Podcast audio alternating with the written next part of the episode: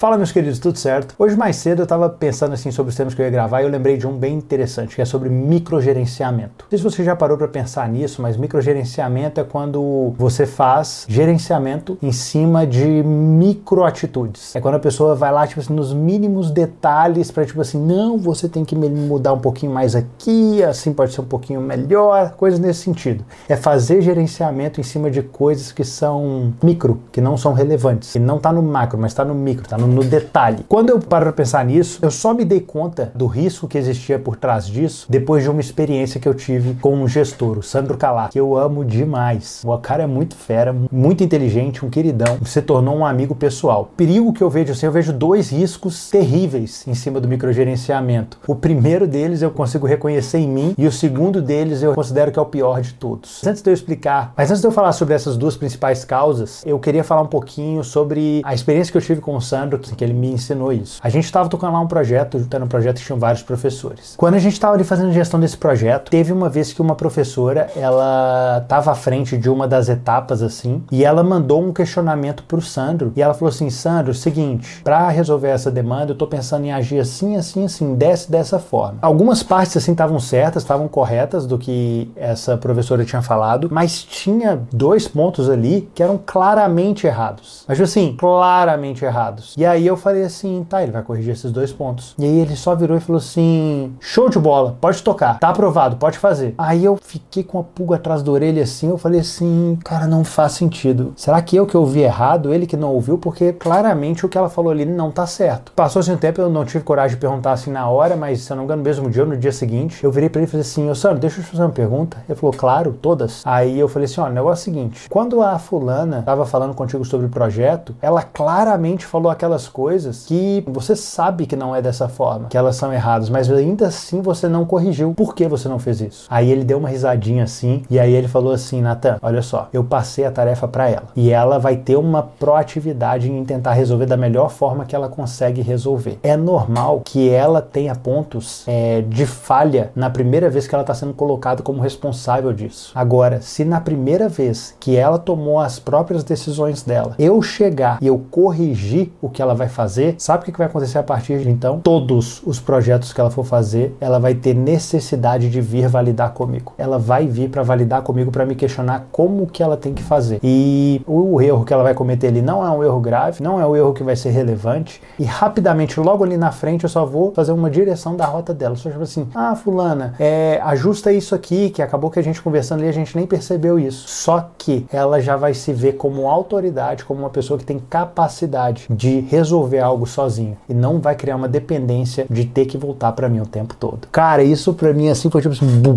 explodiu assim, eu, caramba, meu, é muito gênio, cara, ele é muito gênio. E ele me falou isso e eu falei assim, cara, isso faz muito sentido. Pensando sobre isso, eu percebo que o microgerenciamento, ele tem duas causas. Pode ter dois motivos pelo qual você faz o microgerenciamento das atitudes de alguém. O primeiro motivo, que eu vejo que era o meu, é porque você é burro porque você é idiota. E aí você faz microgerenciamento pensando que você está ajudando a pessoa que você está gerenciando, quando na verdade você não está. Você está ali criando uma dependência de forma que toda hora a pessoa vai voltar até você para pedir auxílio. Isso, tipo assim, cara, não pode ser dessa forma. E muitas vezes você é burro e continua agindo dessa forma. Então, essa é a primeira causa. A segunda causa, e eu acho ela muito pior, é quando o microgerenciamento vem por causa de um orgulho e uma insegurança da parte do gestor, da parte da autoridade em si. Em qual sentido? A pessoa, ela se sente bem sabendo que as pessoas têm uma dependência da aprovação dela. E com base nisso, ela sempre tem algo para comentar. Para quê? Para sempre provar para as pessoas que elas não conseguem superar o crivo, a visão super apurada desse ser super supremo e super capacitado que consegue ver todos os defeitos e todos os pontos. Nossa, como ele é bom, nossa, como ela faz uma gestão absurda, ela sabe de todas as coisas. Cara, é uma coisa idiota. É uma coisa idiota, é um tipo assim, meu, nossa, é muito ruim. Não surte efeito nenhum na prática. É algo que só gera malefício, só gera prejuízo. Muitas vezes é por causa que é do ego, um ego inflado. Um ego inflado é uma das principais causas de um microgerenciamento em relação àquilo que os outros fazem. Eu já vivenciei isso, não somente assim no mundo profissional, mas já vivenciei isso aí também num contexto de igreja. Existem pastores, existem seitas que existem, sabe? Eu já participei de seitas, sem, seitas dentro do, do segmento evangélico, sem, sem perceber que eu estava participando de uma seita, sabe? Que é o que? Não, uma pessoa cria ali uma doutrina que ela tirou da cabeça dela um dia que ela dormiu e ela sentiu no coração dela e ela acha que foi Deus falando com ela e com base nisso ela começa a cuspir um monte de merda na cabeça das pessoas que estão ali junto num grupo, segundo aquilo que ela acha, segundo aquilo que, tipo assim, não, porque Deus me revelou.